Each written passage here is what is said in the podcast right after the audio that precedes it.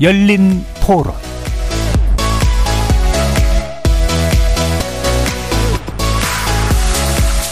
안녕하십니까. KBS 열린 토론 정준희입니다. 경기도 어렵고 그런데 택시비까지 오르면 삶이 더 팍팍해질 것 같습니다. 좋아할 사람 없을 것 같아요. 심야 시간에는 가격 문제가 아니라 택시가 없다는 느낌이 많이 들더라고요. 5천 원 가지고는 이제 엄청난 이제 효과를 보긴 힘들지 않을까. 최근에 저희 팀이 회식을 했는데 1시간 반 동안 택시 잡다가 네, 새벽 2시 다 돼가지고 택시 타고 겨우 타고 집에 간 적 있어요. 그때 진짜 든 생각이 아 5만 원이라도 택시 타고 가고 싶은데 그래서 잡힌다는 보장만 있으면 네, 좀 올리는 거는 저는 괜찮다고 생각합니다. 택시 기사님들을 보면 입장이 이해가 안 되는 건 아니고 근데 그분들의 수익을 위해서 비용은 올리지만 비용이 오르면서 사람들의 수요가 더 없어지면 올리는 게 답일까라는 고민은 해봤었어요. 요금이 올라서 뭐 더 잡힐 수 있다면은 괜찮은 것 같고요. 근데 요금이 올라도 비슷한 수준의 서비스라면은 뭐 공감하기는 조금 힘든 것 같습니다. 심야에 택시 잡다 보면 아직도 그 도착지에 따라서 잡히고 안 잡히고가 너무 많더라고요. 그래서 그 기본 요금이 인상되는 대신에 서비스적인 측면에서 승차 거부나 이런 것들이 좀 개선이 될 수 있으면 좋을 것 같습니다. 거리에서 만나본 시민들의 목소리 들어보셨는데요. 요즘 밤 10시 이후 택시 잡기가 하늘의 별따기라고 하죠. 코로나 거리두기가 해제된 뒤로 승객들의 고충이 커지자 정부가 내놓은 대책은 심야 시간 호출료를 최대 5천 원까지 올리고 택시 기사와 회사에 적용되던 각종 규제를 완화해서 공급을 늘려보겠다는 건데요. 소비자 입장에서는 택시 요금 상승을 감수해야 한다는 의미이기도 해서 이 대책이 택시 서비스 공급 증대와 소비자에 대한 과중한 부담 사이에서 적절히 균형 잡으면서 택시 난도 해소하는 그런 효과를 낼 수 있을지 궁금합니다. 정부의 심야 택시난 대책에 대한 기대와 우려, 그리고 이번 대책이 채워가야 할 부분은 무엇인지 업계 관계자 그리고 전문가 모시고 논의해 보도록 하겠습니다. KBS 열린 토론 지금부터 시작합니다. 살아 있습니다. 토론이 살아 있습니다. 살아있는 토론, KBS 열린 토론. 토론은 라디오가 진짜입니다. 진짜 토론, KBS 열린 토론. 오늘 토론 함께 해주실 네 분 소개해 드립니다. 서울시 택시 정책위원이시죠. 권용주 국민대 자동차 운송 디자인학과 교수 나오셨습니다. 안녕하세요. 김동영 KDI 전문연구원 자리해 주셨습니다. 안녕하십니까. 안기정 서울연구원 교통시스템연구실 연구위원 나오셨습니다. 네, 안녕하세요. 이양덕 전국 택시 운송조합 사업연합회 전무 자리해 주셨습니다. 네, 안녕하세요. 자, 오늘 어, 함께 어, 논의하게 된 중요한 이유는 이제 심야 택시난 해소를 어떻게 할 것인가에 대해서 이제 정부가 대책을 내놓았기 때문인데요.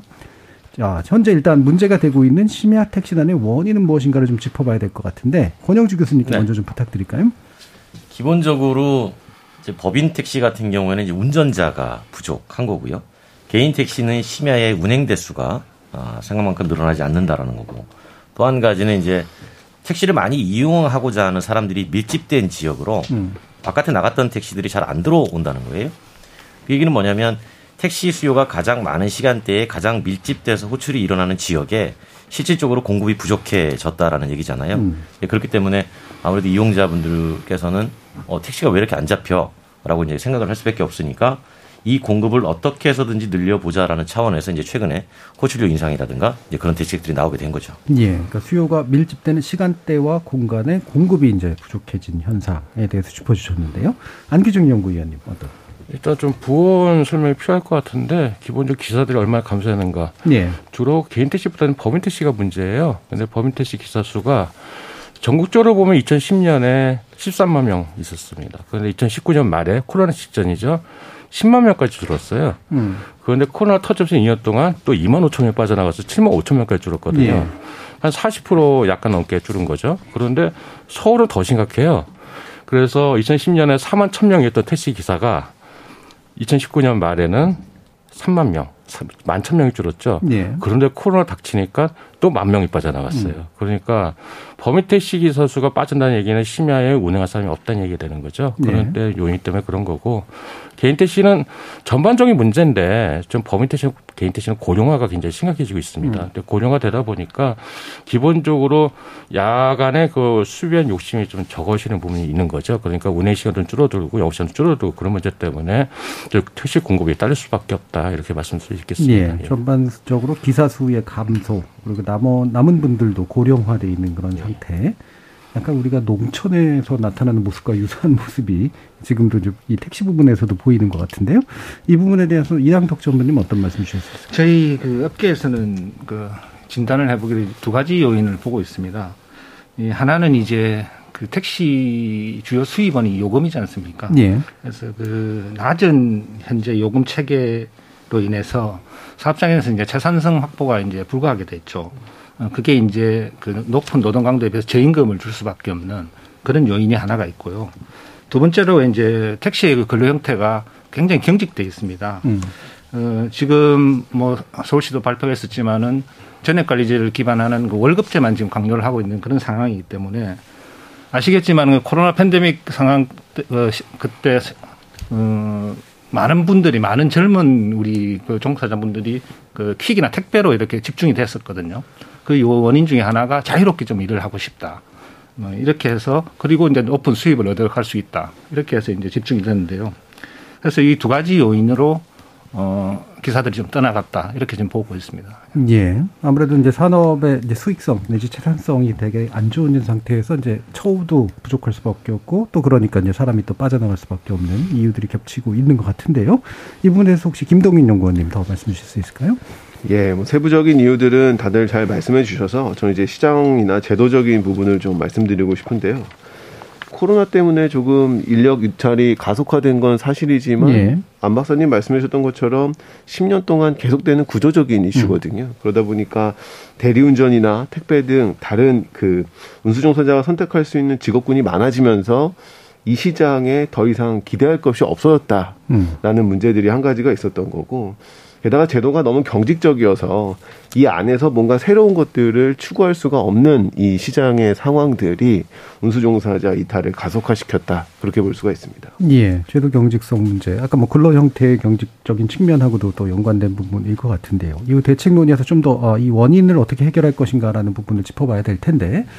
어, 일단 이번에 국토교통부가 내놓은 대책은 사실 택시 시장 전반에 관련된 그런 측면보다는 가장 문제가 되고 있는 심야 택시난은 어떻게 해결할 것인가라는 거고 그게 이제 기타의 문제들까지 파급해서 해결할 수 있을까도 이제 짚어봐야 될 것 같은데요. 어, 이게 그래서 이제 층위들이 좀 여러 가지 층이죠. 근데 일단은 목표로 삼고 있는 어, 가장 문제시되고 있는 심야 택시난 해소에 좀 도움이 될 것인가라는 부분을 좀 짚어봐야 될 텐데 뭐 총평을 어, 하기보다는 아예 이제 강론으로 들어가면서 하나하나씩 짚어보는 게 좋을 것 같습니다. 아무래도 이제 어, 기본적으로 지금 심야 호출료를 올리는 그런 방식으로 어, 접근을 하는 게 이제 가장 큰데 어, 이 부분에 대해서 권영주 교수님 어떻게 좀 평가하시고 계시나요? 지금 심야 호출료를 높인다는 게 예. 심야에 대란이 일어나니까 음. 그 시간대에 돈을 더 지급함으로써 그 운행을 좀 늘려보자라는 차원이잖아요. 예. 그러니까 일부 효과는 있을 겁니다. 음. 근데 이제 그 지금 호출료 5천 원이 제가 앞서 말씀드린 것 중에 외곽에 나가 있는 택시가 다시 수요가 많은 쪽으로 옮겨오는 것. 예. 이제 그 5천 원을 받고 안으로 들어오겠느냐. 음. 이런 측면을 보면 조금 부족한 측면도 없잖아 있어요. 음. 근데 또 이용자 입장에서 보면 어, 없었던 비용이 생기는 거란 말이죠. 그렇죠. 그러니까 충분히 5천 원이면은 당연히 내가 탈 수 있어야 되는 거 아니냐라는 생각을 할 수가 있는데 이걸 또 공급자 측면에서 보면 아니 나는 이미 저 시외에 나와 있는데 내가 서울에 이태원이나 어, 수요가 많은 동네로 가려면 한 20km를 가야 되고 예. 가스를 써야 되고 차를 감가시켜야 되고 그리고 내가 들어갈까? 그런 고민들을 할 수 있다라는 거죠. 그러니까 이용자 측면의 생각과 공급자 측면의 생각이 상당히 괴리가 네. 있어요. 네. 그렇다면 심야 택시 대란을 일부 해소하는 데는 도움이 될 수 있으나 우리가 근본적으로 지금 얘기가 나오는 대란 자체는 음. 해결되지는 못할 것이다. 예. 이렇게 예측을 하고 있는 거죠. 그러니까 현재 5천 원 정도를 잡아놓게 됐을 때 어, 이용하는 사람은 꽤 올랐다라고 생각하고 예. 어, 또 공급하는 사람들 입장에서는 그 정도로 내가 들어가갈 만하지는 않다고 그렇죠. 생각하고 예. 이런 갭이 이제 굉장히 있다는 건데 또 실제 그 사업하신 입장에서 이양덕 전부님 이 부분 어떻게 평가하시나요? 그 지금 택배 업종의 월급액가 한 350만 원 평균적으로 한 350만 원 이상이거든요. 음. 근데 저희가 이제 기사들이 돌아오게 하려면은 최소 350만 원 이상이 좀 되게 하게끔 이제 그렇게 저희가 국토부에 좀 요청을 했습니다. 호출료 인상 관련해서. 그러니까 지금 그 국토부 대책에서는 어, 가맹택시 경우에 3천 원 받던 거를 플러스 2천 원 해서 이제 5천 원까지 하겠다는 거거든요. 기존에 이제 3천 원은 이제 그대로 어, 회사와 어, 저기 플랫폼사가 5대 5로 나누는 구조고 추가적으로 이제 기사분들이 가져갈 수 있는 건 2천 원인데요. 음. 어, 이렇게 해서는 이제 한 달 계산을 하면 한 26일 계산을 하면은 어, 20한 3만 원 정도가 이제 추가적으로 이제 그 수익이 오르, 오르게 됩니다. 예. 그래가지고는 지금 현재 그 서울시 그 평균 기사분들 급여가 한 230만 원대거든요. 음. 그러면 한 해봐야 한 200, 4, 50만 원대 예. 이거밖에 안 되기 때문에 좀 위협하다는 부분이 있고요. 그래서 저희가 당초에 이제 3천 원에서 플러스 5천 원까지 사실 요구를 했었습니다. 음. 그러면 5천 원이 되면은 26일을 일을 하시게 되면 한 65만 원. 기존에 지금 한 230만 원에서 65만 원, 한 300만 원대가 되거든요. 예. 거기에다가 이제 그 12월 달에 심야 활정, 어, 그 서울시에 심야 음. 활정이 있고 내년 2월에 기본 요금이 인상이 되면은 그러면 한 350만 원 수준까지는 올릴 수 있겠다. 예, 예. 그렇게 해서 저희가 요구를 했었죠. 그래서 음. 근데 이제 어, 지금 국토부 대책을 내는 거 보면은 조금 미흡하다. 이제 저희는 그렇게 좀 평가를 하고 싶습니다. 예. 그러니까 호출료 인상이 물론 모든 그 필요한 부분만큼 메꿔주지 못하겠지만 그래도 다른 것과 결합돼서 이제 어느 정도 기준까지는 가야 되는데 미달한다라고 예. 보시고 계시네요. 예. 안기정 위원님 그러세요. 국토부 대책을 보니까 좀 당국의 절실함이 느껴지는 부분이 있습니다. 네. 그냥 모든 대책이 다 망라돼 가서 음. 동원된 느낌인데 그 사실 국토부 호출료 얘기를 한 거는 국토부 권한이 호출료뿐이 컨트롤할 수 없기 때문에 그 얘기 나온 거죠. 그런데 사실 저는 호출료는 기본적으로 주관으로 다 받아야 된다고 생각해요. 왜냐하면은 예전에 그 길거리에서 택시 잡을 때는 손님이 큰 길까지 나가야 되잖아요. 네. 그리고 잡고 그랬는데 지금 앱에 부르면은 택시 기사가 와준단 말입니다. 음. 그게 말은 무슨 말이냐면은 택시 기사가 자기의 시간 비용하고 기름값 다 해가면서 손님을 픽업하는데 거기에 대한 호출료가 하나도 없다는 게 문제예요. 예. 그러니까 주간에도 받고 야간에도 받고 그래야지만 그리고 전반적으로 그 기사 수익 증대가 효과가 생기는 거지 인력이 또 어느 정도 그걸 유인을 사반해서 들을 수 있는 건데 그게 좀 약간 부족하지 않나 생각하는 거고요. 그리고 호출료만 가지고는 약간 대책은 부족하다 생각하고 기본적으로 바탕이 될 수 있는 그 근로자 소득의 기본이 될 수 있는 요금의 적정 수준이 올라줘야지만 예. 뒷받침 된다. 다행히 뭐 서울에서는 그 올해 말 그리고 내년에 심야 할증 기본 요금 올리기로 했지 않습니까? 예. 그런 부분이 어느 정도 직접적으로는 기사 유입에 효과가 있지 않을까 좀 생각을 합니다. 예. 그 호출료도 주야간 다 적용해야 된다. 물론 예. 차등을 둘 필요도 있겠지만. 예. 예. 김동인 연구원님. 예, 그럼에도 불구하고 이 국토부 대책이 그래도 근본적 대책에 가까워지고 있는 요소들은 좀 평가를 해볼 수가 있는데요. 예. 탄력적인 요인들이 좀 반영이 됐다라는 겁니다. 기존의 택시 시장의 승차난이 심화됐던 거는 아주 경직적인 가격과 경직적인 수량이 동시에 통제받고 있었기 때문인데 네. 이번 조치를 통해서 탄력이라는 요소가 가격에 들어왔고 이에 더해서 부재 해제와 또 임시 근로자 단시간 근로자를 활용한 이 법인 택시 리스제와 같이 수량 측면에서도 탄력적인 요소들이 반영이 되면서 이제는 조금은 정부의 통제에 벗어나서 시장 중심으로 뭔가를 만들어갈 수 있는 그래서 수요를 억제하면서도 공급을 늘리고 수요를 늘리면서도 공급을 스스로 억제할 수 있는 그런 제도적 기반이 마련됐다는 점에서 승차난 해결의 근본적인 대책에 점점 가까워지고 있다. 이런 음. 평가는 해볼 수 있을 것 같습니다. 예. 그러니까 가격과 이제 공급 차원을 계속 묶어뒀던 걸 유연화시킴으로써 이제 상황에 탄력적으로 적응할 수 있도록 해준 어쨌든 초보석은 놨다. 네, 이렇게 보시는 건데요. 어, 일단 호출료 문제에서 한 가지 더 좀 짚어봐야 될 게, 어, 이른바 이제 산업금 제도. 이건 실제로는 산업금 제도는 없습니다만, 이제 기본금 제도라고 하는 것이 어, 이 부분에서 되게 중요한 장애 요인으로 어, 될 것이다라고 얘기하는 분들 아마 이게 이제 개별적으로 기사에게 돌아가는 그 금액에서 큰 차이가 없어질 가능성이 높다라는 것 때문에 그런 것 같은데요. 실제로 그런 측면이 있나요, 좀?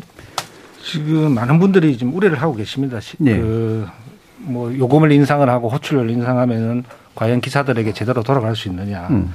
근데 저희는 일단은 사업을 하는 입장에서는 차를 한 대라도 돌리는 게 어떻게 보면은 기사들을 유입이 돼서 차를 한 대라도 먼저 돌리는 게 이익이 될 수가 있는 걸 분명히 인식을 하고 있습니다. 예, 예. 그렇기 때문에 원칙적으로 이번에 대책과 관련해서는 저희는 어, 호출료든 그다음에 인상된 요금이든 기사들에게 모두 돌아갈 수 있는 예, 예. 그런 구조를 만들겠다. 음. 그리고 천명을 한 바가 있고요. 그 호출료는 지금 그 100% 중에 이제 90%는 그 기사들. 분들이 예. 가져가고 10%는 아마 플랫폼 업체에서 아마 비용으로 아마 네네. 가져갈 겁니다. 그래서 그런 부분들은 좀 어, 과거의 어떤 그 어떤 7, 80년대의 어떤 뭐 착취 구조를 자꾸 말씀들을 음. 많이 하시는데 지금 그런 세상이 아니지 않습니까? 공급단에 지금 기사가 많은 지금 상황이기 때문에 음. 그런 우려는 하시지 않을 필요가 있는 것 같습니다. 예. 그러니까 굳이 이제 회사에서 막 요 틈을 이용해서 기준금을 높여가지고 네. 기사에게 돌아갈 돈을 이제 중간에 빼앗는 구조로 가지는 않을 것이다. 네, 예. 어. 이, 이 부분에 대해서 혹시 뭐 짚어주실 다른 분 계십니까? 아무래도 이 음. 착취 구조가 과거에 있었던 이유는 음. 그 협상력이 회사 쪽에 더 강했기 때문인데 네네. 지금 상황에서는 협상력이 회사였기보다는 음. 지금 운수종사 쪽으로 좀 넘어온 상황이거든요. 예. 좀 어려운 상황이다 보니까. 음. 이런 상황에서 그 제도적으로나 사회적으로나 지금 많은 이들이 지켜보고 있는 것까지 더해서 살펴본다면 음. 이 올라간 수익의 증가분을 산학금 제도라는 통해를 통해서 다시 법인 회사가 가져가는 행태들은 많이 줄어들지 않을까 싶습니다. 네, 알겠습니다. 그래서 이 부분은 뭐 상대적으로 지금 협상력의 문제이기 때문에 큰 우려 사항까지는 아니다로 이제 보통 얘기해 주시는 것 같은데요. 그럼 다음 문제로 넘어가서 이제 지금 계속 언급되고 있는 게 어, 결국엔 요금 체계 전반에 이제 상향이 이제 필요하다라는 거잖아요. 가격에 있어서.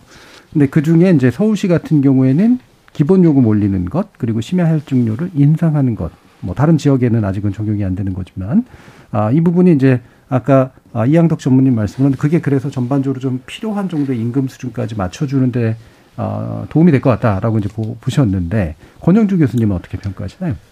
기본적으로 택시 요금은 올린다라고 하면 그거는 모두가 해당이 되는 겁니다. 네. 그것이 뭐 기사와 관계없이 회사와 관계없이 그냥 동일하게 올라가는 효과잖아요. 근데 이제 호출료 같은 경우는 일종의 팁 같은 거죠. 네.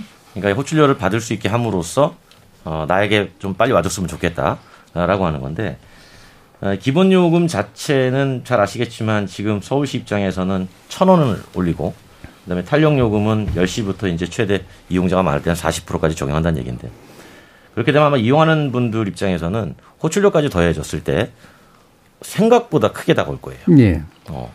야, 이게 그냥 천 원 올라간 게 아니고 막상 돈을 지불해 보니까 엄청나게 많은 비용을 지불하는구나라는 생각을 하게 될 텐데 문제는 이제 그럼에도 불구하고 택시업계에서 얘기하는 거는 그렇게 올렸음에도 사실은 실질적인 소득이 증가하는 효과는 그렇게 높지 않다. 음. 그러니까 왜 그러냐면 원래 택시 요금은 2년마다 한 번씩 조정하게 돼 있어요. 근데 2년마다 한 번씩 조정하게 돼 있는데 그거를 자치단체장이 시민들의 반발을 우려해서 애써 조정을 외면하고 있었던 거죠. 그러다 보니까 눌렸던 게 한꺼번에 올라가면 예. 그만큼 이용자 입장에서도 받는 충격이 음. 세다라는 거예요. 하지만 올리지 않을 수는 없었던 거죠. 왜냐하면 지금 말씀하신 것처럼 심야 택시 대란이 지금 이러고 있는데 그러면 심야 택시를 가장 잘 나오게 할 수 있는 방법은 결국 돈밖에 없는 거예요. 네. 돈으로 보상을 해줄 수밖에 없으니 그거는 요금 아니면 손을 댈 수가 없는 거죠. 음. 그래서 이제 요금을 전격적으로 올리게 됐던 거죠. 네. 뭐 사실 요금이 오르지 않으면 안 되는 여러 이유들은 이제 있는 것 같고요. 다만 이제 이용자들 입장에서 당장에 이제 충격이 좀 크게 느껴지는 네. 측면도 분명히 있을 터라 이 부분 안기정 위원님은 어떻게 또 보시나요? 기본적으로 중요한 게 2010년부터 제가 통계를 말씀드린 이유가 있어요. 왜냐하면은 그때부터 한 해도 기사들이 올라갔던 적이 없거든요. 예. 다시 말하면은 아까 김동영 의원이 말씀하셨던시피 이 구조적 요인이에요. 근데 어떤 구조적 요인이냐? 택시가 너무 요금이 억압돼 있다는 거죠.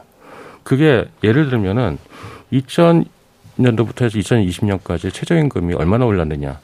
315% 올랐습니다. 그런데 택시 기사분들의 고정급은 거의 최저임금 수준이거든요. 네. 그런데 그 택시 요금은 70%뿐이 안 올랐어요. 택시 비용 중에 인건비 찾으면 60% 가까이 되는데 택시 요금이 70%뿐이 안, 안 올랐다는 얘기가 그만큼 그게 어, 비용도 따라가지 못했다는 구조라는 얘기 되는 거죠. 근데 더더구나 2013년에 택시법 파동 이후에 택시는 대중교통은 아니다라고 일단 결론이 난 상태에서 예.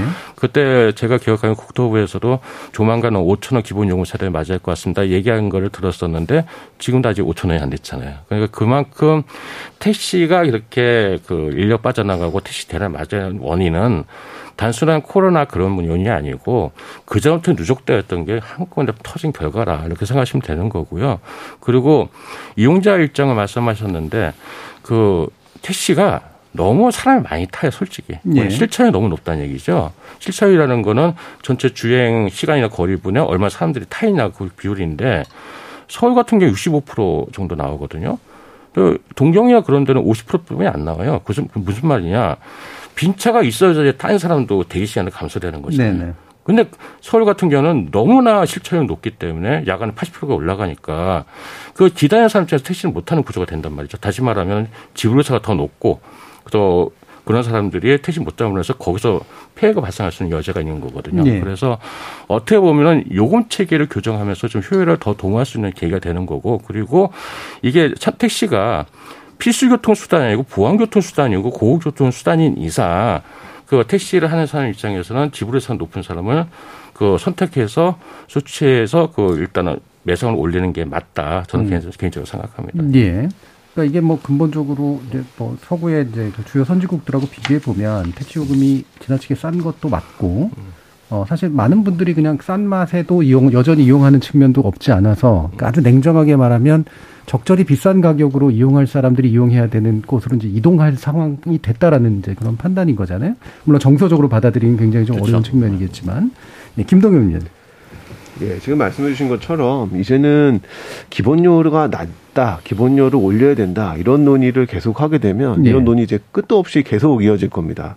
이 요금이라는 게 항상 수요자와 공급자에게는 서로 반대로 작용을 하는 거기 때문에 이제부터는 탄력적으로 수요 상황과 공급 상황에 맞춰서 이 요금이 스스로 움직일 수 있는 제도적 기반을 먼저 마련해 주는 것이 지금부터의 어떤 발전적인 택시 시장을 위해서는 굉장히 필요한 조치라고 생각이 듭니다. 이게 이렇게 요금을 올려야만 운전자의 처우가 개선되고 어떤 수요가 조절되는 상황이라 그러면 악순환은 어떤 요금 체계에서도 이 끝나지 않을 거라고 생각을 합니다. 예. 그러면 뭐 살짝 더 더해서 어, 지금 이제 이런 우려는 있는 것 같아요. 이제 이게 한꺼번에 이제 다 같이 오르는 효과 같은 것들이 나서 생기는 약간의 충격 같은 것도 좀 있는 것 같고, 있을 거라고 예상이 되고, 그러니까 이게 도대체 어떤 요금을 어떻게 적용받는 거야 하면서 이제 약간의 복잡하게 느끼는 뭐 실행 단계가 그럴지 또는 이용자들이 그럴지 모르겠습니다만 이런 게 어느 정도까지 좀 우려해 볼 만한지 권 교수님 어떻게 판단하세요?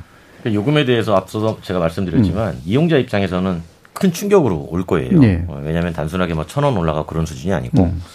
어, 특히나 뭐 저녁에 회식 정도 하고 음. 집에 가려고 밤 10시 이후에 이제 호출을 했을 때 어, 탄력 요율 40%가 적용이 네. 되고 그다음에 호출 요금 5천 원이 적용이 되고 그다음에 이제 기본 가는 거리들이 있잖아요. 이동 거리에 따라서 원래 기본요 거리가 2km인데 이것도 1.6km로 줄인단 말이에요. 음. 그러니까 요금이 어 상당히 많이 나오는구나라고 이제 한번 체감을 하시고 나면 아마 택시를 섣불리 이용하기가 좀 부담스러워질 거예요. 예. 그렇게 되면 초반에 아무래도 택시 사업자들 입장에서 보면 손님이 줄어드는 효과가 생기잖아요. 음. 그렇게 조금씩 조금씩 반복될 겁니다. 근데 제가 그한 가지 좀 말씀드리고 싶었던 건 이건데 택시가 대체제가 너무 많잖아요. 네. 이동수단의 대체제가. 그러니까 우리 2008년도에 그 택시 수송 분담률이 우리나라의 전체 4% 정도 됐습니다. 근데 2019년에 이게 2.8%밖에 안 돼요. 그럼 그 사이에 지하철도 많이 연장이 되고 그런 수많은 대체제들이 확대가 되고 가장 이제 저기 한 건 자가용 보급률이 엄청나게 늘었지 않습니까? 네, 그런 상황을 계속 맞이하면서 택시 산업 자체를 무언가 손을 봐왔어야 되는데 음. 이 산업 자체는 그대로 계속 요금을 묶어둔 상태에서 어, 하라고 하니까 그쪽 산업은 어, 피폐해지고 대신 이 택시 산업 자체는 퇴로가 없는 거죠. 그런 상황에서 지금 이제 요금 인상이 어, 이루어졌기 때문에 어떻게 보면 이용자들도 상당히 많은 불만들을 제기할 네. 거예요. 어, 너무 많이 올랐다. 이렇게 얘기할 수 있는데 그걸 또 반대 공급의 측면에서 보면 아, 그럴 수밖에 없구나. 라는 것도 충분히 좀 인식이 좀 필요하지 않을까. 네. 그래서 그 괴리를 줄이는 작업들을 좀 계속 좀 해줘야 될 거예요. 음, 그러니까 어떤 면에서 보면 불가피한 충격 그러니까 한 번쯤은 반드시 좀 이렇게 감수하고 가야 될 그런 충격에 해당할 수도 있긴 있는데 이걸 어떻게 좀 설득해 낼 것인가라는 그렇죠. 문제도 되게 중요할 것 같은데요. 그 부분하고 연관된 게 이제 바로 그겁니다. 아까 이제 청취자들의 시민들의 이제 얘기도 나오지만 낸 돈만큼 내가 좋은 서비스를 받고 있는 게 맞느냐라는 음. 거잖아요. 대표적으로 이제 호출이 플랫폼에 의한 호출도 일반화되다 보니까 어 일부러 예약이라고 켜놓고 다니시는 분들도 사실 저는 많이 봤고요. 길거리에서 이제 더 이상 못 잡고 뒤에 숨어 계시다가 이제 원하는 것들 선택해서 이제 가게 되잖아요. 물론 이제 그것도 사실 산업구조가 그렇다면 뭐 받아들여야 되는 면도 사실 있는 것 같긴 한데 과거와는 너무 또 달라지는 그런 면이기도 하니까 안기정 위원님 이게 예. 서비스 질의 향상을 기대할 만한가요? 저 항상 말씀드리는 건데 그 요금 인상 때마다 나오는 게 서비스 개선 네. 이렇게 말씀하십니다. 그리고 소비자는 항상 말씀하시고 근데 저는 항상 요즘 목소리 높여 얘기하는 게 요금 올려주고 얘기해라 하거든요. 무슨 말이냐면은 아까도 말씀드렸잖아요. 최저임금에 미치지 못한 요금 인상 수준이에요. 예. 다시 말하면은 비용을 완전히 커버 못하는 수준이란 말입니다. 그러면 그거 똑같은 사람이 똑같은 물건 가지고 서비스 제공하는데 서비스는 더 높게 해주세요. 얘기하는 게 말이 안 되는 거 사실은요. 그러니까 요금을 인상하고 그리고 매출을 증대시켜 주려고 그러면은 좀 더 확실히 해줄 필요가 있는 거예요. 이건 인상하자는 얘기잖아요. 그러니까 예, 예. 인상하면 정말 기대할 예. 수 있느냐는 거죠. 예. 그래서 일단은 그 이 정도 요금 수준이 약간 모자라긴 하지만은 어느 정도 좀 기사 인력이 유입되면은 간접적으로 비용이 낮아지는 효과도 있어요. 사실은요. 그러면 그만큼 여력이 생기거든요. 네. 그 여력분에 대해서 플랫폼 가맹 사업자나 운송 사업자들이 그 공급을 해준다 그러면은 충분히 택시 서비스 개선 여전히 충분히 생기는 거죠. 네. 네. 권영주 교수님. 그 무슨 말씀을 하시는지 제가 충분히 알겠는데 음. 여기서 중요한 건 그 서비스의 개념이에요. 음. 어, 대체 뭘 가지고 어, 이용자들이 서비스가 올라가느냐라고 한번 되물어보는 거죠.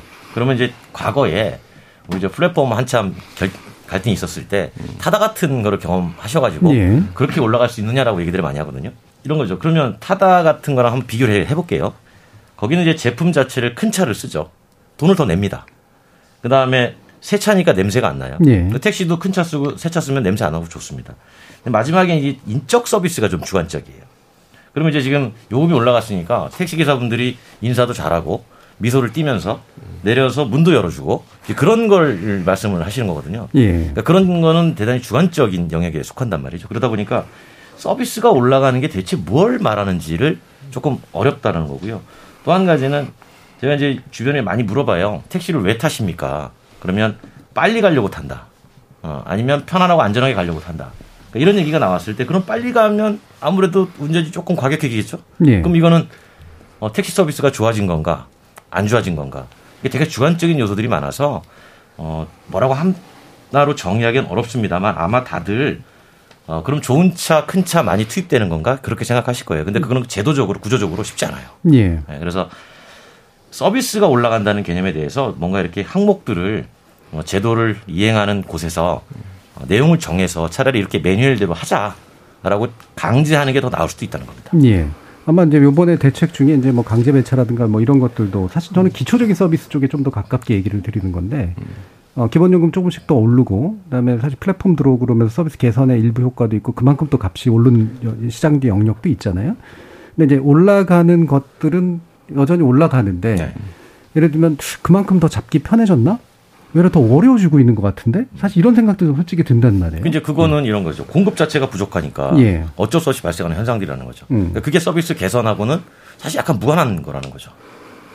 거기서 관련돼서 말씀드리면은 부원 설명을 드리면은 기본적으로 아까도 말씀하셨지만 그 골라 태우기 한다 예. 말씀하셨잖아요. 그 강남 뒷골목에서 그런데 일단은 골라 태우기 안 하게 되고 일단 강제로 배차하게 되면 어떤 효과가 생기느냐 단골 손님도 받아야 되잖아요, 무조건. 그러면은 회전율이 높아지는 거예요. 음. 그러니까 예를 들어 100명이 택시를 잡는데 100시간 걸렸다 그러면은 이게 회전율이 높아지니까 200명까지 모실 수 있다는 얘기죠. 그러니까 그런 효과가 그 목적지 미표시나 그 강제 배차를 통해서 어느 정도 이룰 수 있으니까 소비자 입장에서는 대기 시간 감소를 통해서 편익이 얻을 수 있다 이렇게 말씀드릴 수 있는 거죠. 예. 그 결과적으로 이제 그렇게 기대되는 바에 어떤 일정한 그 효과가 있을 수 있다 이제라는 네. 그런 부분이신 건데요. 어, 그러면 이제 다른 정책도 한번 같이 좀 살펴보면 좋을 것 같습니다. 근데 이 부분이 이제 공급 side를 좀 늘리기 위한 유연화 작업들하고 연관이 돼 있는 것 같은데, 어, 부제 운용이라고 부르는 이제 몇 부제로 하는 그런 운용의 방식을 일단 규제해 놓은 걸 해제하고, 특히 심야 시간대 이제 파트타임제 기사를 투입하는 것을 허용하고 또 특히 또 기사의 취업 절차를 간소화함으로써 이제 기사로 들어올 수 있는 분들의 아, 장벽을 낮춰주는 방식들이 이제 전반적으로 다 망라되고 있는 것 같은데요. 아까 김동원 연구원님께서 이 부분 굉장히 중요한 요소라고 이제 강조를 해주셨잖아요. 한번 말씀 주시죠. 네, 기본적으로 이 제도가 유연해져야 되는 건 희소한 자원이 최대한 효율적으로 재배치되도록 하기 위함이거든요. 개인 택시 부재 제도가 대표적입니다. 내가 낮에 일하는 게 맞는 사람이 있고 저녁에 일하는 게 맞는 사람이 있고 각기 다 다른데 기존에는 이틀이라고 하루를 쉬, 서울의 경우에 쉬어야 되기 때문에 내가 낮에 일하고 싶어도 밤에 일해야만 했고 이제 비효율적으로 배분이 돼 왔던 거죠. 그러다 보니까 이 시장에 가뜩이나 요금도 낮은 다양한 비효율적 요인들이 있는데 수량마저 비효율적으로 통제되다 보니까 그동안 더 어려움이 있었던 부분들이 분명히 있습니다. 이 부재가 이제되면서 이제는 그러한 자원의 효율적인 배치가 이루어질 거고 그렇게 되면 이제 어떤 효과가 있냐면 아직은 개인 택시의 운전자의 고령화 이슈 때문에 야간에 엄청나게 많은 택시들이 나오지는 않을 겁니다. 네. 그런데 시간이 지나고 나면 저 야간 시간대에 어느 정도 수익이 발생할 수 있다라는 기대가 생기게 되고 음. 그러면 이 노년층이 줄을 잃었던 개인 택시 시장에 중년층, 청년층의 눈이 이제 쏠리게 될 겁니다. 그렇게 되면 개인 택시 수요도 증가하게 되고 개인 택시 면허값 인상이라는 효과도 부수적으로 누릴 수 있고 음. 또 시장이 정화되면서 시장이 확장되는 효과로 이어질 수가 있어서 가격 정책만으로는 조금 부족했던 이 택시 시장의 유연화가 어느 정도 효율화되는 수량의 유연화로 효율화된다 이렇게 보는 볼 수가 있을 것 같습니다. 예, 이양덕 정부님 또 현장에서 그 겐택시 부재 제도가 70년대 이제 유류 파동 때 이제 생겼는데요. 예. 그때 이제 그때부터 생겨서 이제 쭉 이제 그런 목적들이 조금씩 좀 변해서 변해 왔습니다. 그러니까 안전 장시간 근로의 안전이라든지 음. 택시 공급량 조절 뭐 이런 부분들을 위해서 이제 만들어져 왔었는데요. 지금 현재 법인 택시와 개인 택시 이 부분은 이제 굉장히 좀 갈등 요소가 있습니다. 음. 근데 실질적으로 이번에 대책을 발표를 하면서 국토교통부는 춘천시의 예를 들었었는데요. 그에 앞서 지금 서울시가 지금 부재를 임시 해제를 했습니다. 그럼에도 불구하고 그 효과는 한 3%에서 4% 정도. 그러니까 지금 5천 대가 부족하다는데 한 3, 400대밖에 지금. 그 정도의 예, 증가 예. 효과. 예. 그렇기 때문에 저는 아까 우리 이제 김동영 박사님도 얘기하셨지만은 고령화로 인해서 견택 고령화로 인해서 큰 효과는 뭐 못 거둘 것이다. 이렇게 보고 있고요. 예. 그다음에 이제 나머지 이제 뭐 취업 절차 간소화라든지 그다음에 뭐 파트타임 뭐 기사 허용 뭐 이런 부분들이 있는데요. 그 취업 절차 지금 사실 택시에 진입하는 과정이 한 어, 1, 2개월 정도가 됩니다. 뭐, 운전 정밀 검사를 받고 자격 시험을 거치고, 그 다음에 신규 채용자 교육을 하고 하는 그 시간이 한 1, 2개월 정도인데요. 너무 길죠, 사실은. 근데 지금 그 대란이 일어났기 때문에 이런 부분들 신속하게, 어, 어 파트타임이라든지, 그 다음에 저기 시간제라든지 이런 제도를 도입한다는 것은 저희는 환영한다고 지금 보고 있습니다. 예.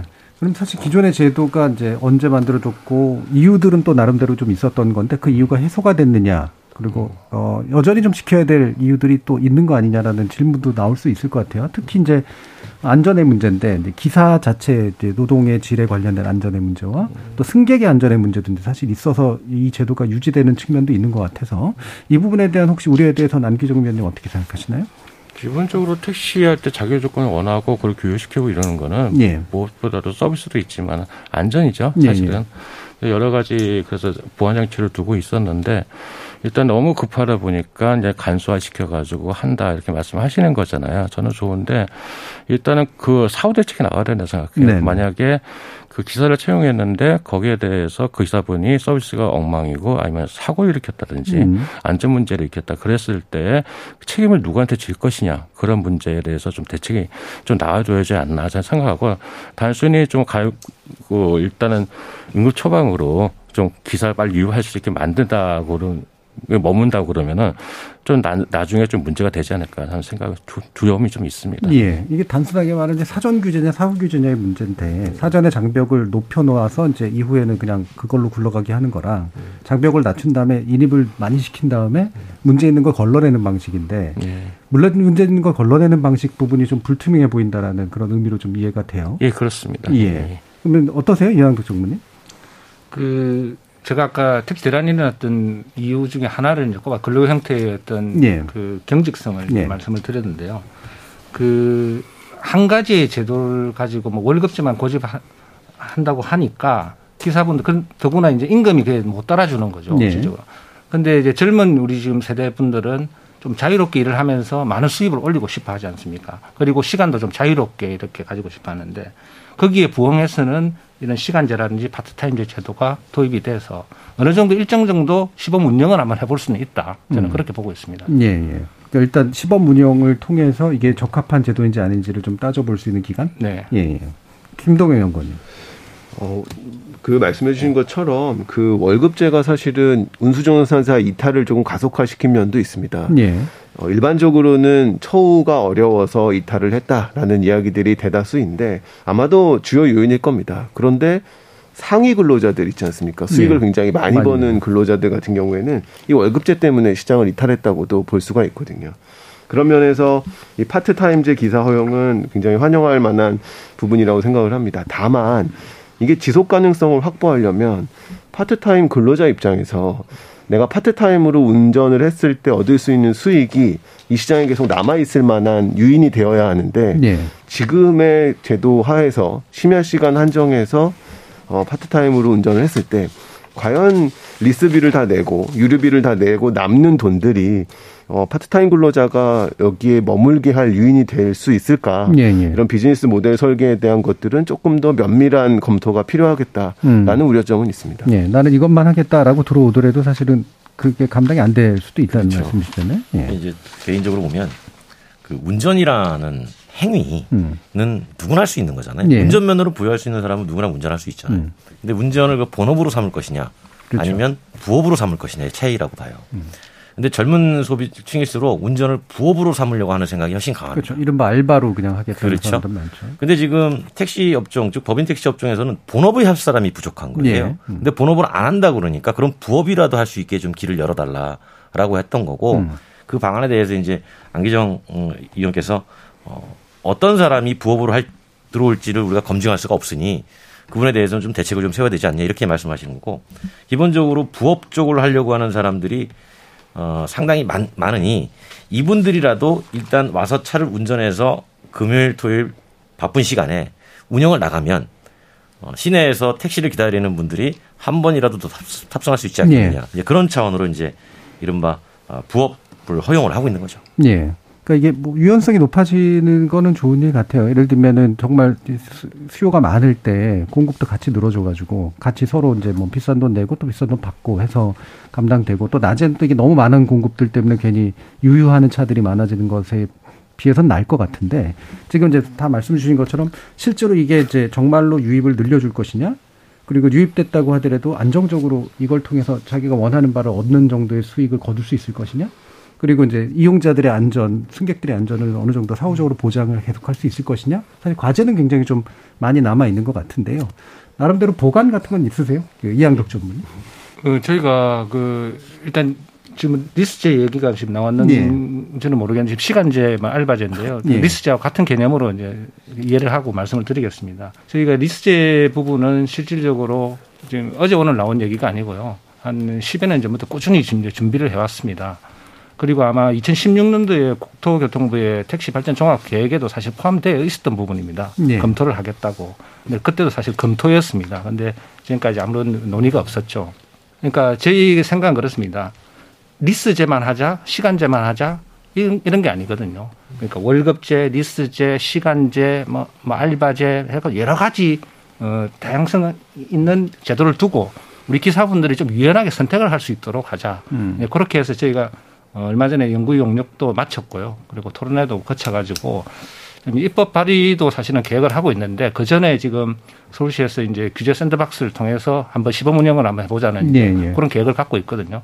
그래서 일단은 좀 갑자기 이렇게 한다기보다는 저는 어느 정도 시간을 가지고 네, 네. 시범 운영을 통해서 한번 해보는 것도 괜찮지 않나 음. 이렇게 싶습니다. 안들은 다 이제 나름대로 고민하고 계신데 이게 네. 실제로 적용 가능한지를 이제 어, 실제 시범 기관을 통해서 한번 해봤으면 좋겠다라는. 제가 근데 가장 걱정되는 건 그거예요. 뭐냐면은 얘는 산학금제에서 폐단이 좀 더 나타나지 않을까. 네. 물론 회사를 보면은 다양한 고용대를 갖고 있잖아요. 음. 그런 측면에서 인력 공급을 원활히 하려고 그러면은 택시 산업도 마찬가지로 다양한 고용대를 갖는 게 사실이에요. 음. 그런데 음. 문제 뭐냐 산학금제에서는 옛날에 그 어떻게 보면 최저임금 맞추기 위해서 소정근로시만 줄여가지고 고정급을 줄이고 그런 일이 많이 벌어졌었고 실제 그 판례 법원 소송까지 갔는 적도 네. 있거든요. 근데 만약 그렇게 되면은 파트타임을 허용했다 그랬는데 계약을 했어요. 계약했는데 기존의 인력이 아니고 새로운 인력이 유입돼 가지고 택시에 활력을 불어일으키면은 더없이 좋겠으나 그게 아니고 기존 인력이 파트타임으로 전환된다. 네. 어떻게 보면은 그 산학금 제도화에서 소정권료 시간 축소하는 음. 그런 폐단이 다시 나타나지 않을까 그런 생각을 하거든요. 그랬을 예. 때 실제로 수정 근로 시간 20시간으로 계약을 했는데 그 계약을 한 걸 어떻게 확인할 것이며 관리 감독할 것이며 그 실제로 그게 아니고 사업주가 단순히 그 계약 내용만 바꿨다 그랬을 때 그걸 어떻게 할 것이냐고 그런 문제가 아무것도 없다는 얘기죠. 네. 그래서 그런 문제에서 확실히 좀 사후라도 좀 체크를 하고 음. 시행하는 게 좋지 않을까 생각을 하는 겁니다. 음, 네, 알겠습니다. 이게 뭐 약간 이제 서로 다른 견해도 있을 수 있고 어, 동시에 이제 아직 안 일어난 일에 대한 또 판단도 있을 수 있고 그래서요. 어, 이어지도 2부에서 어, 또 관련된 쟁점들을 더, 더 다시 한번 보면서 어떤 보완 대책들이 필요한지를 한번 논의하도록 하겠습니다. 여러분은 KBS 열린 토론과 함께하고 계십니다. 토론이 세상을 바꿀 수는 없습니다. 하지만 토론 없이 바꿀 수 있는 세상은 어디에도 없습니다.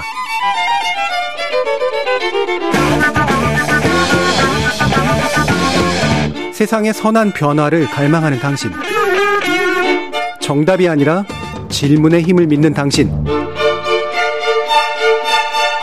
우리 KBS 열린 토론에서 만납시다.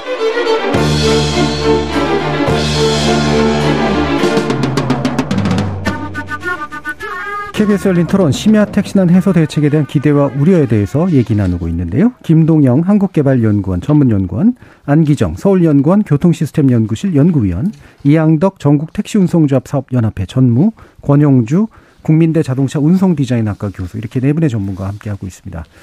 어, 일단 이제 몇 가지 그 강론에 가까운 또 쟁점들을 몇 가지 더 얘기를 해보고 또 크게 어, 기본적으로 이제 이런 운송 사업, 승객 운송 사업이라고 하는 것이 어떻게 전반적으로 미래지향적으로 바뀌어야 될 것인가라는 부분까지 좀 거시적으로 나가보면 어떨까 싶은데요.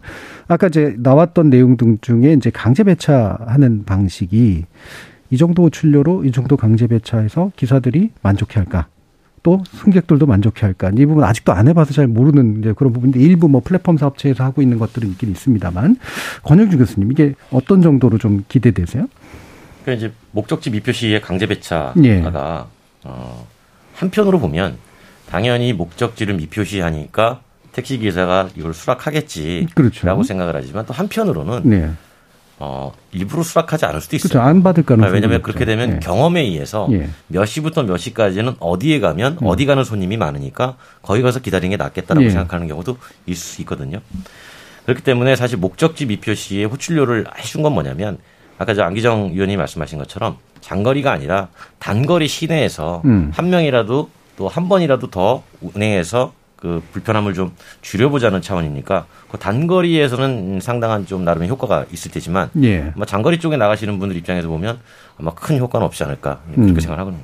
결국에 이제 받으시는 분이 결정을 하는 그렇죠. 것이 제일 중요한 네. 문제인데 이게 이제 정보가 없는 상태에서 일단 안 받고 보는 게 오히려 경험칙상 낫다 이렇게 보실 수도 있을 것 같아서 이양도 좀 어떠세요? 그 택시 업체 사실은 고질적인 문제인데요. 예. 어, 뭐 우리 기사분들이 규제라고만 생각할 수 있지만 저는 반드시 개선을 해야 된다고 보고 있고요. 음. 그 앞서 말씀하신 대로 이제 뭐 성차 거부인데 주로 이제 단거리 손님을 이제 안 받으려고 우리 아까 앵커께서도 말씀하셨지만 네. 뭐 예약 표시 등을 뭐 켜둔다는가. 음. 그래서 이 부분들을 공무원 한번 생각을 해봤습니다. 어차피 이제 플랫폼 시대니까요. 플랫폼 업체를 통해서 그 예약 표시동을 그 켤 수 없도록 음. 어떻게 한번 기술적으로 좀 가능한지 했더니 음. 묻었더니 조금씩 현재는 좀 불가능하다 그러더라고요. 네. 근데 제 생각에는 충분히 가능하다고 보고 있거든요. 음. 그래서 이런 부분들은 우리 플랫폼사와 좀 더 협의를 해서 음. 기술적으로 그런 부분을 막을 수 있도록 그런 노력들을 좀 하려고 합니다. 예. 일단 기술적 해결책을 좀 더 모색하신 것 같고요. 예. 안 의원님은 어떤 의견 주실 수 있을까요? 일단 강제 배치라는 개념은 목적지 미표시를 하는 건 틀린 거죠. 네. 근데 목적지 미표시는 코를 수락할 때 목적지 못 본다는 얘기고 음. 강제 배차는 가까운 차량을 배차해서 시켜주는 예. 개념이니까 다른 개념이라고 보셔야 되는 거고요. 그리고 일단은 뭐 공급 사이드 측에서 이걸 수락할까 문제 제기하셨지만은 수요 패턴이 변했던 거 생각하셔야 돼요. 요즘은 대부분 앱을 이용해서 심야 시간에는 택시를 수배하잖아요. 네. 그 말은 무슨 말이냐면은 공급자 입장에서도 이거를 안 하면은 수요가 떨어진다니 수입이 떨어진다는 얘기예요. 그러니까 수요 패턴이 이렇게 점점 변해갔을 때 거기에 참여하지 못하는 사람들의 문제는 뭐 그렇게 큰 문제가 하는 생각이 드는 거예요. 그리고 또 뭐냐, 뭐냐면은 기본적으로 어, 강제 배차는 일단 그 카카오 그, 그 그쪽의 문제고 강제 배차까지 할 필요는 없다. 그러니까 목적지 미표시만으로도 충분히 할 수 있을 거고 또 왜냐하면은 앞으로도 이제 기본 요금 오르고 호출료 생기고 그러면요. 단거리 요금이 엄청 많이 올라가요. 그러면은 네. 택시 기사님 입장에서도 굳이 노할 이유균이 안 생기는 거예요, 사실은. 음. 예. 그런 측면에서도 좀 어느 정도 기대를 해볼 수 있지 않을까 생각을 합니다. 예. 예. 그러니까 뭐 강제 배차는 오히려 별로 좋은 방식이 아니라고 보시나 보네요. 강제 배차보다도 그냥 목적지 미표시만으로 어느 정도는 효과를 볼수 있다 생각하는 거죠. 예. 목적지 미표시하면 어, 실제로 단거리 뛰는 게 훨씬 더 도움된다라는 생각 분들이 정말로 많이 늘어날까요? 일단 요금 베이스가 틀려지잖아요. 예. 단거 요금 그냥 한 20분도 단거 요금일 수도 있지만은 예. 10분도 단거리가 될 수 있거든요. 단거리 가는데 요금이 만 원 정도 나온다. 그럼 그 빨리 갔다 오고 딴 거 땡겨도 효율적이 될 수 있는 거죠. 예. 예. 어떠세요? 예, 김동인 연구원. 예, 뭐 다들 좋은 측면들 짚어주셔서 음. 저는 조금은 다른 면을 좀 말씀드리고 싶은데요. 이제 효과가 있을 수도 있고 없을 수도 있을 네. 겁니다. 그런데 지금 대책은 플랫폼에 한정된 대책들이 발표가 된 거고, 그렇죠. 플랫폼이 목표, 목적지를 미표시해 줄 거고, 음. 플랫폼이 강제 배차를 해준다는 얘기입니다. 그렇죠. 그렇게 되면 이후에 정말로 목적지 미표시가 서비스 질, 그러니까 대기 시간 감소에 영향을 미쳤는지, 음. 강제 배차가 영향을 미쳤는지 이런 것들을 사후적으로 검증할 수 있는 프로세스도 같이 마련이 돼 있어야 되는데 사실 전적으로 지금 플랫폼사에 맡겨놓고 있는 상황이거든요. 예. 그러면 오늘날 계속 얘기가 나오고 있는 자사우대 논란이라든지 그렇죠. 어떤 불공정 논란들은 또 계속 나올 수가 있어서 음. 이번 대책 의 효과를 명확히 확인하려면 플랫폼사로부터 사후적으로 데이터를 받아서 계속 검증하는 절차들을 보완해야 되지 않을까. 그래야 음. 서비스 제 개선에 현재 제도가 영향을 미치고 보완점도 찾고 하는 과정들 할수 있을 것 같습니다. 예. 그러니까 불공정 이슈가 이제 당연히 나서게 될 텐데 어, 지금 이제 타다나 우버 이게 사실 스톱돼 있는 그런 상태인데 예, 플랫폼 운송 사업을 이제 이런 식으로 해서 그럼 같이 이제 활성화시켜서 뭔가 이제 해결책을 같이 도모해 보겠다라는 게 정부의 입장이잖아요. 네. 그런 방식들은 충분히 타당하다고 보시나요? 어, 조금은 분리해서 볼 필요가 있을 것 같은데요. 네. 일단 너무 경직적이고 너무 고쳐쓸 게 많았던 그 택시 제도기 때문에 네. 일단 유연화 조치를 한 이후에 그리고 조금 더 유연해진 다음에 효과를 좀 보고 나서 결정해야 될 문제다라는 음. 생각은 있고요. 그럼에도 불구하고 이 우버나 타다 논쟁에 대해서 우리가 조금 더 들여다 보면 우버나 타다가 뭐 타다로 한정해서 얘기를 해보자면 타다가 환영을 받았던 것은 당시 환경에서는 강제 배차가 없을 때 강제 배차가 이루어졌고 네. 굉장히 친절한 서비스가 이루어졌고 그때는 이상한 말들도 많이 거는 그런 음. 음. 시대였는데 그런 게 전혀 없었고 차가 컸죠. 근데 가만 생각해 보면 지금은 이 타다가 환영받았던 모든 요인들이 아주 일반화됐습니다. 그렇기 때문에 우리에게 필요한 건 타다라는 어떤 혁신의 대명사가 아니라 타다를 가능하게 했던 그 요인들이 우리에게 필요한 건데 예, 예. 그 요인들이 이미 다 택시 시장에 반영이 되어 있습니다. 네, 그러니까 타다라서만 할 수 있었던 건 아니라는 말씀이신 거죠? 그렇죠. 예. 우리가 혁신에 대해서 너무 뭉뚱그려서 이해를 하고 있는 상황이 아닌가. 그리고 그게 이제 타입 원에 대한 논쟁으로 이어지고 있는 것 같아서 음. 택시 서비스 질 개선과 지금 나오고 있는 우버 타다 도입에 대한 어떤 필요성이나 목소리는 조금은 괴리되어 있는 것들이 같이 얘기되고 있다. 음. 이런 인상입니다. 네. 그럼 이제 굳이 요약을 하자면 일단 택시 쪽이 지나치게 경직돼 있던 산업 영역이기 때문에 이게 스스로가 얼마나 잘할 수 있는지를 보도록 조장을 하면서 거기에 이제 이후에 이제 이런 플랫폼 운송 사업을 전문 운송 사업을 뭐 접목시킬지 아닐지를 고민하는 식으로 순차적으로 접근하자. 이런 쪽의 입장이신데 어, 이양덕 전무님은 대체로 이런 의견에 어떻게 동의하시나요? 네. 네. 참이 얘기만 나오면은 제가 어렵죠. 예, 제가 한 4년 전에 3, 4년 전에 이제 타다 카풀 논쟁에 이제 앞장섰던 사람인데요. 그 내분의 희생 희생이 있었습니다 그때 음, 당시에 그렇죠. 예 아주 안타까운 희생이죠. 어, 그래서 이제 사회적 많은 갈등을 겪으면서 많은 비용을 지불을 하고 사회적 합의를 했습니다. 근데 이제 또 이런 어, 저기 논의가 또 스멀스멀 지금 올라오고 있습니다. 어, 저는 이 타다 우버 문제는 면허 제도에 대한 어떤 근본적인 우리가 생각을 정리가 안 되면은 어, 이게 이제 굉장히 앞으로도 계속 또 논쟁이 올수록 갈등이 소지가 있다고 보고 있습니다. 무슨 말이냐면은 그 택시는 100여 년 동안 지금 면허 제도로 지금 운영되어 왔는데 지금 아까 말한 혁신의 뭐 대명사 이런 말들인데 뭐 방송 이런 말 표시 표현해도 되는지 모르지만 완전히 혁신의 이름으로 날로 몰려는 거죠 어떻게 보면은. 그래서 그 당시에도 실질적으로 많은 얘기들이 오고 가고 있었지만은 이 면허제도를 그러면 앞으로 대한민국에서는 어 면허제도 없이 일반 차량으로서 유상 운송을 어, 할수 있게끔 만든다 그러면은 앞서 말한 그 우리 김동영 박사님 말씀하신 대로 이런 택시에 대해서 어느 정도의 지금 그 경직된 이런 규제들을 그 타다 수준으로 완전히 그러면 저기 완화를 시켜줘 보고 그래도 안 되면은 이런 논의를 한다면 저희는 어느 정도 이해를 가겠습니다. 근데 지금 지금 흘러가는 거 보면은 그게 아니거든요. 지금 택시는 공급이 이렇게 많은 상황에서도 또 타다 우버를 공급 시장에 내놓겠다는 건데 이거는 어떻게 보면 상식적으로도 맞지 않은 그런 얘기라고 저는 보고 있습니다. 네, 그러니까 공급이 많다라는 그런 말씀은 이제 심야 난 심야 택시 난 측면은 아니지만 예. 전반적으로 보면 이제 공급이 많다. 그러니까 공급의 원인을 저희가 택시 인력 택시의 대란이 아니라 택시 인력 대란이라고 지금 모든 사람들이 그러고 예. 있지 않습니까? 그러니까 택시의 대수는 지금 음. 5만 대가 지금 초과돼서 그걸 감착 사업을 하고 있는 그런 상황이거든요. 네, 네. 그러니까 택시 대수는 충분하다는 거죠. 음. 이걸 가지고 규제를 완화하고 철폐를 해서 타다 수준의 그런 운영을 한번 해보자는 거죠. 음. 그런 논의는 없이 타다 후보 얘기가 나온다는 것은 맞지가 않다. 예. 그렇게 보고 있습니다. 그러니까 근본적으로 사실은 면허제도와 이제 또 정보통신 혁신이 이제 부딪히고 있는 영역 이게 사실 운송사업뿐만 아니라 기타 영역들에도 비슷하게 적용이 되고 있기는 한데 이게 참 고민스러운 게 아마 이용자들 입장은 그럴 거예요. 어, 실제로 그러면 그 요금료 다 올리고 그럴 거면 음. 말 그대로 타다도 풀어주고 다 풀어줘가지고 음. 지금 호출형 심야버스 도입 등 정부가 내놓은 대책도 있는데 이런 것들이 한꺼번에 쫙 펼쳐져서 경쟁이 돼야 이용자들도 뭔가 할 만하지 않느냐라는 생각도 물론 할 것 같아요. 이건 평가를 좀 해보지 해주시죠, 안기종 의원님.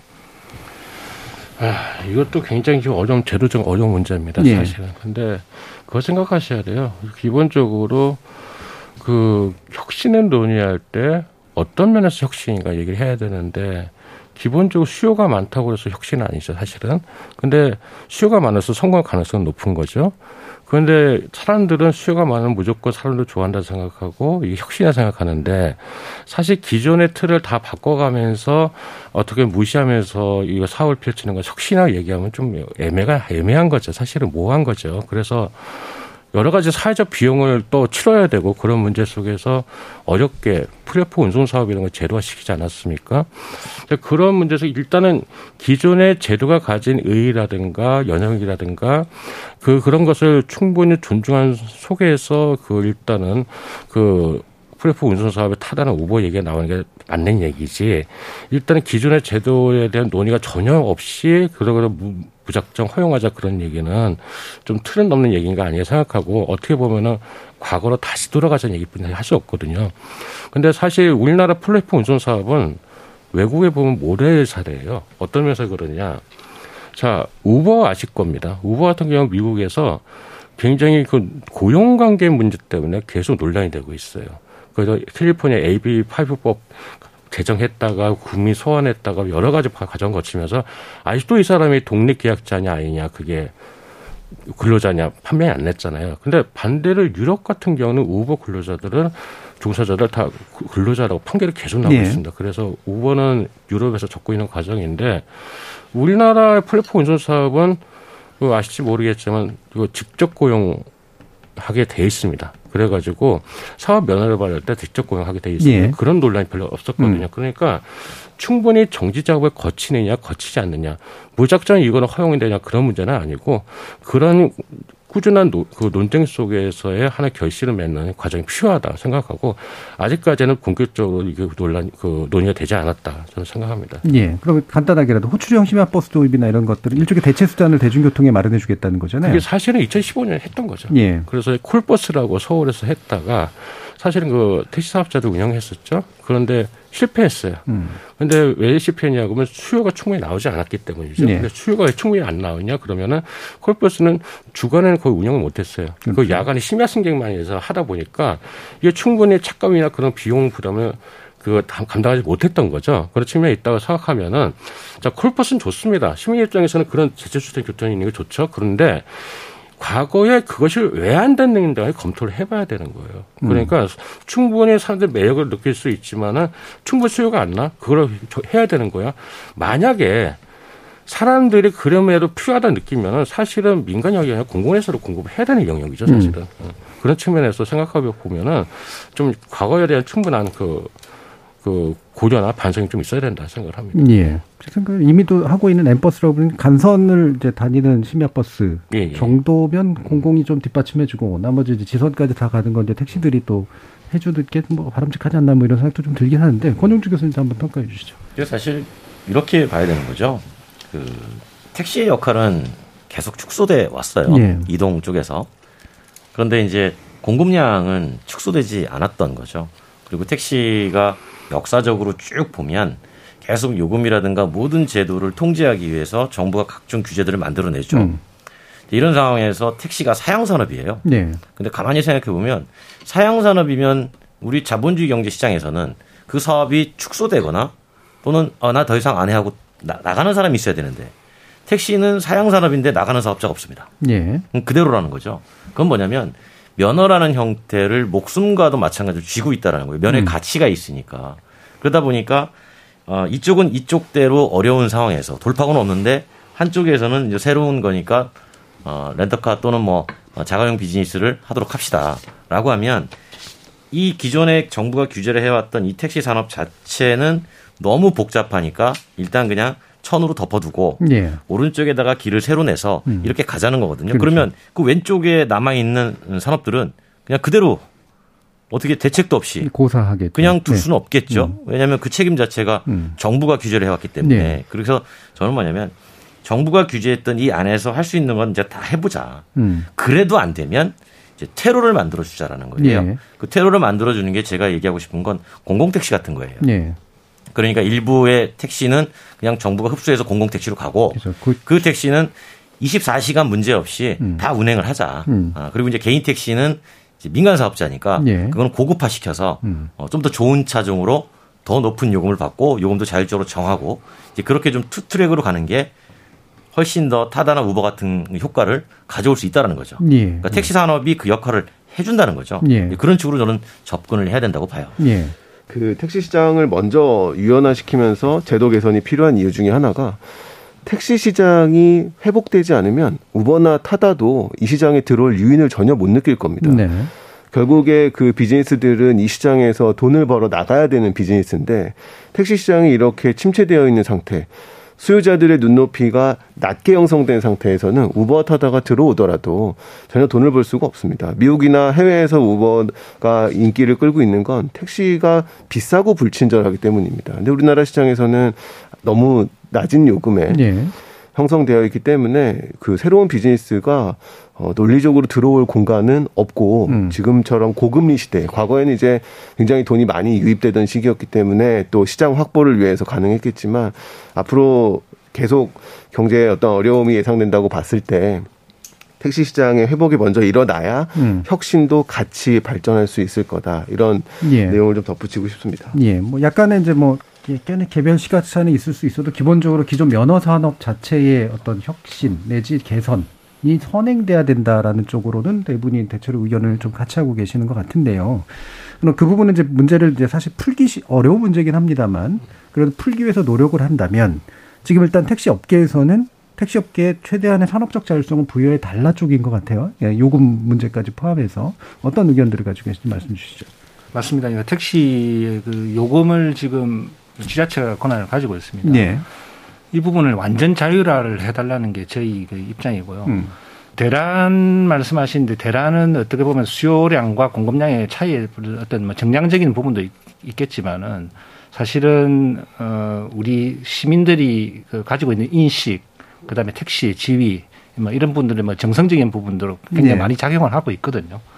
만약에 택시가 저희가 계속해서 대중교통을 지금 요구를 그, 그동안 해왔고, 음. 그리고 정부에서는 대중교통이 아니라고 이제 단정을 내린 상황에서는 좋습니다. 그러면은 고급 교통이라고 치면은 고급 교통에 결맞는 규제를 완화하고 철폐를 하고 경쟁을 할 수 있는 그런 제도가 좀 뒷받침돼야 된다고 생각하고 있거든요. 그래서 이런 요소들이 충분히 제한 반영이 돼서 택시의 요금을 완전 자율화를 시켜서 경쟁 그리고 뭐 도태되는 사업장은 어쩔 수 없는 거고 음. 그런 부분에 서비스 향상까지 가는 그런 게 저희들 목표입니다. 네, 권영규 교수님 보시죠. 그러니까 저 앞서도 말씀드린 것처럼 그 택시 자체에 퇴로가 만들어질 필요는 있어요. 네. 근데 퇴로가 다 막혀 있어요. 음. 어떤 거를 해도 지금 돈에 대한 보상 비용이 들어가기 때문에 그렇다고 그 보상 비용을 국가의 세금으로 만들어 주는 건 임대사업자의 권리금을 주는 거랑 똑같단 말이죠 일종의 음. 그렇기 때문에 그 퇴로를 만들어 주는 과정을 저는 뭐냐면 좀 분리해서 가자는 거예요. 그래서 일종의 공공의 역할을 하는 택시 쪽을 하나를 묶고 그 다음에 우리 이양덕 전문기에서 말씀하신 어, 고급의 교통의 영역은 좀 풀고 그래서 이게 투트랙으로 가면 충분히 해결할 수 있는 대책들은 나올 수 있다고 봐요. 음. 그런데 이제 전체를 다 풀려면 그 많은 천문학적인 비용, 수주원에 달하는 비용 부담이 발생할 테니고 그리고 이제 개인 택시 같은 경우도 고령화되신 분들은 차라리 그냥 면허를 국가에 반납하고 그 비용 대신 내가 매월 얼마씩 줬으면 좋겠다. 그렇게 말씀하시는 분들도 있단 예. 말이에요. 그럼 그런 분들은 이제 자연스럽게 어, 퇴로가 되는 거고 그 자리는 누군가 젊은 운전자가 와서 메울 수도 있고 이제 그런 식으로 이 공공재하고 어, 민간재를 조금 구분해서 한번 접근해 보자라는 게 이제 저의 생각이죠. 예. 그럼 이제 문득 드는 의견 생각은 공공 택시와 사실은 고급화된 민간 택시가 어 이게 대체제 대체제로서 쓰일까 아니면 완전히 분리된 어떤 상품으로서 받아들여질까 그리고 공공 택시를 얼마나 어떤 식으로 공급돼야 될까라는 의문이 좀 들긴 하죠. 그렇죠. 그런 건 이제 나중에 이제 우리가 연구를 통해서 음. 적정 대수는 몇 대인지 음. 그런 것들을 고민을 해봐야 되겠죠. 근데 지금 이제 가만히 보면 개인 택시 전체 대수하고 법인 택시 전체 대수하고 지금 7대 3 정도가 되니까 예, 예. 이제 어떤 영역을 우리가 취사 선택할 수 있는지는 한번 따져봐야 될 겁니다. 예. 지금처럼 계속 민간에 맡겨두고 정부가 민간이 아닌데 정부의 산업처럼 통제를 하면 음. 해결책이 없다라는 거예요. 네. 예. 혹시 뭐 이 부분에 대해서 이제 코멘트 하실 분 있으실까요? 안기정 의 기본적으로 음. 택시는 여태까지는 진짜 그 고급 교통수단 이렇게 하나만 생각하는 경향이 많았어요. 예. 그런데 향후에 지금 현재가 아니고 향후에 한 10년, 20년 지나면 우리나라 가장 심각해지는 문제가 뭐냐면요. 고령화 문제예요. 음. 안 그래도 25년인가 24년에는 뭐 초고령 사회가 지금 파는데 그 사실 65세 이상 인구, 특히 75세 이상 인구의 교통권을 담당할 거는 버스도 아니고 지하철도 아닙니다. 음. 자가용 도덕 아니고 그리고 택시뿐이 없거든요. 네네. 사람이 순수 가가지고 같이 한번 수발 들어주고 그런 역할을 해야 되는 건데 사실 그런 기능이 굉장히 약해요. 사실은 음. 택시가 그렇게 할 수 있음에도 못하는 거 물론 비용적 문제가 있겠죠. 그런 부분들을 사실은 서, 그 교통약자를 위해서 서울시 같은 경우 정부에 다 있겠지만 장애인 콜택시가 있지만은 그렇죠. 교통약자를 포괄해 보는 건 너무 얕다는 게 문제가 되는 음. 거예요. 그래서 장애인 등급도 2급 등급 이상 받아야 되고 그런 것도 있고 어떻게 보면 고령자들도 다 그 교통약자잖아요. 그리고 예. 더더 더 문제는 우리나라 저출산 문제가 굉장히 심각하잖아요. 사실은 음. 사실 임산부들이 교통을 할 때 어디 왔다 갔다 할 때 더 편하게 해줄 수 있는 것도 더 넓게 보면은 어떻게 보면 정부 역할일 수도 있는 거예요. 네. 근데 그 역할 충분히 택시가 할 수 있잖아요. 그런 영역에서 충분히 택시가 영역 역할을 한다고 그러면은 그 부분에서는 일정 부분 공구 형태시 그런 형식으로 해가지고 정부가 역할을 해주는 게 맞지 음. 않나 음. 생각하고 있어요. 예. 네. 그러니까 공공형 택시라는 건 이를테면 이제 교통약자에게 제공하는 공공 서비스 일종으로서 이제 하고 예, 예. 나머지 이제 고급 부문, 상업적인 부분들은 이제 활성화시켜서 자율화시키고 예, 이런 식으로 예. 이제 이완하는 구조에서 대체로 찬성하는 측면들이 있으신 것 같아요. 음. 예. 저는 오히려 반대로 돼야 된다고 생각을 합니다. 왜냐하면 지금 서울시의 장애인 콜택시가 대표적인 사례인데요. 음. 물론 서울시가 그나마도 그런 정책을 이용해 줘서 장애인들의 이동권이 좀 보장되고 있지만 장애인들의 불편함은 이루 말할 수가 없거든요. 한 시간 이상 대기하는 건 기본이고 네. 굉장히 비효율적인 이동들이 이루어지고 있어서 음. 오히려 지금부터 해야 될 일은 시장에서 그 장애인이나 교통 약자를 운송해 주는 것이 나에게 이득이 되는 비즈니스 구조를 만들어 주는 게더 네. 우선이라고 생각이 듭니다. 네. 오히려 이제 어, 강제 배차라든지, 그러니까 일반적인 시민들의 기본적인 서비스를 공공의 영역에 남겨두고, 음. 그러한 서비스들은 오히려 고급의 영역인 것처럼 시장 스스로 올 수 있게 네. 계속 제도를 세팅해 주는 게 보다 더 효과적일 것 네. 같습니다. 네. 그, 지금 이제 김 박사님 말씀하신 게 장애인을 이제 그 말씀하셨는데, 그러니까 아까 우리 권영주 교수님께서는 이제 그 이원할 때 공영 택시라 중공영 택시라 말씀하시는데 저는 이제 그렇게 되면 사문화가 되는 거죠. 네 어떻게 보면은 네. 장애인이라든지 서민 약자들 약자들은 이제 별도로 운영을 하되 네. 말씀하신 중공영 택시는 현재 중형 택시 수준이 있지 않습니까? 음. 이 부분도 서민들이 이용할 수 있는 네. 그렇게 운영을 할 수 있는 그런 중공영 택시를 좀 말하는 걸로 좀 이해를 하고 있습니다. 음, 네, 알겠습니다. 이게 사실 뭐 어떻게 그, 그 의문 드는 점이나 궁금한 점도 많긴 한데요. 그러니까 장애인 중에서도 지불 능력이 있는 분과 또 없는 분도 있을 테고 음. 그래서 이걸 어떻게 세밀하게 좀 대응할 것이냐라는 것도 있는데 아, 당장 이제 지금 문제를 해결할 수 있느냐도 사실 더 중요하긴 해서요. 네. 미래적인 얘기는 했습니다만 마지막으로 이제 마무리 발언 해주시면서 이런 단기적 과제와 장기적 과제에 대한 이야기를 나눠보도록 하죠. 어, 먼저 김동현 연구원님 말씀 주실까요? 네, 택시 문제 해결의 가장 근본적인 것은 경쟁의 도입입니다. 경쟁이 도입될 수 있는 제도가 갖춰져야 지금 나오고 있는 문제들이 사실 몇십 년째 반복되고 있는 문제인데요. 환경 변화에 시장 스스로 어, 맞추면서 문제를 해결할 수 있는 힘을 가지고 계속 발전할 수 있을 겁니다.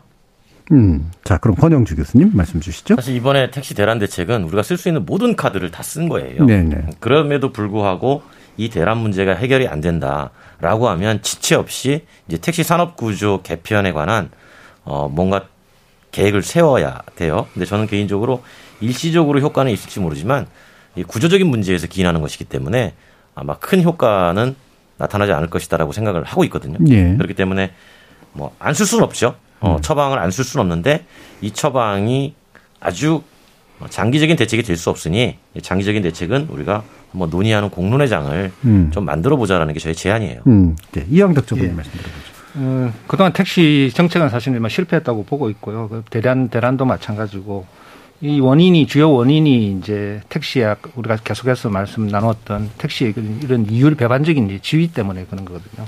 그래서 이런 지위 문제가 해소되지 않는다면 저는 택시 대란의 문제는 계속해서 앞으로 나올 거라고 생각하고 있고요. 음. 어, 앞서 이제 그 우리 권 교수님이 이제 제안을 해주신 그리고 저희가 그, 그 대통령 후보 간담회 때도 좀 제안을 드렸던 만약에 하나로서의 뭐 대중교통이면 대중교통, 고급교통, 교통 단정 짓기 힘들다 그러면은 말씀드린 대로 이원화 정책을 좀 해달라는 거죠. 그러니까 서민 아, 서민이라든지 이런 좀 약자들이 이용할 수 있는 이런 부분들은 강제 배차도 할 수 있는 어떤 중공영 제도 그리고 고급 교통을 원칙으로 한다 그러면은 규제를 완전히 철폐를 하고 음. 이걸 통해서 서비스를 개선할 수 있도록 이런 좀 명확한 이런 정부의 지침이 있으면 그런 바람입니다. 네. 안기정 의원님 말씀 들어보죠. 이 기본적으로 택시가 어제 오늘 망가진 게 아니고 꾸준히 좀 사양길을 접어들었다 말씀드리고 싶고 그렇기 때문에 지금 현재 문제를 보기보다는 그전부터 왜 그런지 꾸준한 검토가 이루어야지만 올바른 해법이 나온다 생각해요. 그런 측면에서 좀 이게 앞으로 추후 대책이 충분히 나와 줘줘가지고 그런 하나의 건건에 대한 문제를 어떻게 해결할 것인가 그런 문제 고민이 있었으면 좋겠고요. 기본적으로 젊은 사람들이 매력을 못 느끼면은 택시에 음. 인력을 유입될 수 없습니다. 그리고 그 택시 대책이 나왔는데 기존의 법들하고 충돌되는 문제가 있거든요. 그 그런 충돌되는 문제를 어떻게 해결할 것인지 이제 좀 당국자들이 좀 머리를 맞대서 추후 대책이 나왔으면 하는 게 제 바람입니다. 알겠습니다. 자 오늘 이제 택시 문제를 가지고 한번 논의를 해봤는데요. 오늘 열린 토론은 이것으로 모두 마무리하겠습니다. 오늘 함께해 주신 네 분 안기정 서울연구원 교통시스템 연구실 연구위원 이양덕 전국 택시운송조합 사업연합회 전무 권용주 국민대 자동차 운송 디자인학과 교수 그리고 김동영 KDI 전문연구원 네 분 모두 수고하셨습니다. 감사합니다. 고맙습니다. 감사합니다.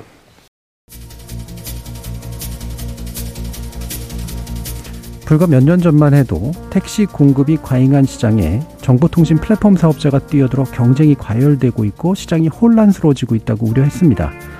당연히 이해 당사자 간 갈등도 치열했고요. 정부와 입법부도 명확한 입장을 세우지 못한 채 우왕좌왕했죠. 그런데 지금은 또 마치 사정이 상당히 달라진 것처럼 보이는데요. 그렇다면 또 앞으로 몇 년 뒤엔 이 시장의 사정은 어떻게 바뀌어 있을까요? 또 그때가 되면 지금의 대책은 어떤 평가를 받게 될까요? 참여해준 시민농객 여러분 감사합니다. 지금까지 KBS 열린 토론 정준이었습니다.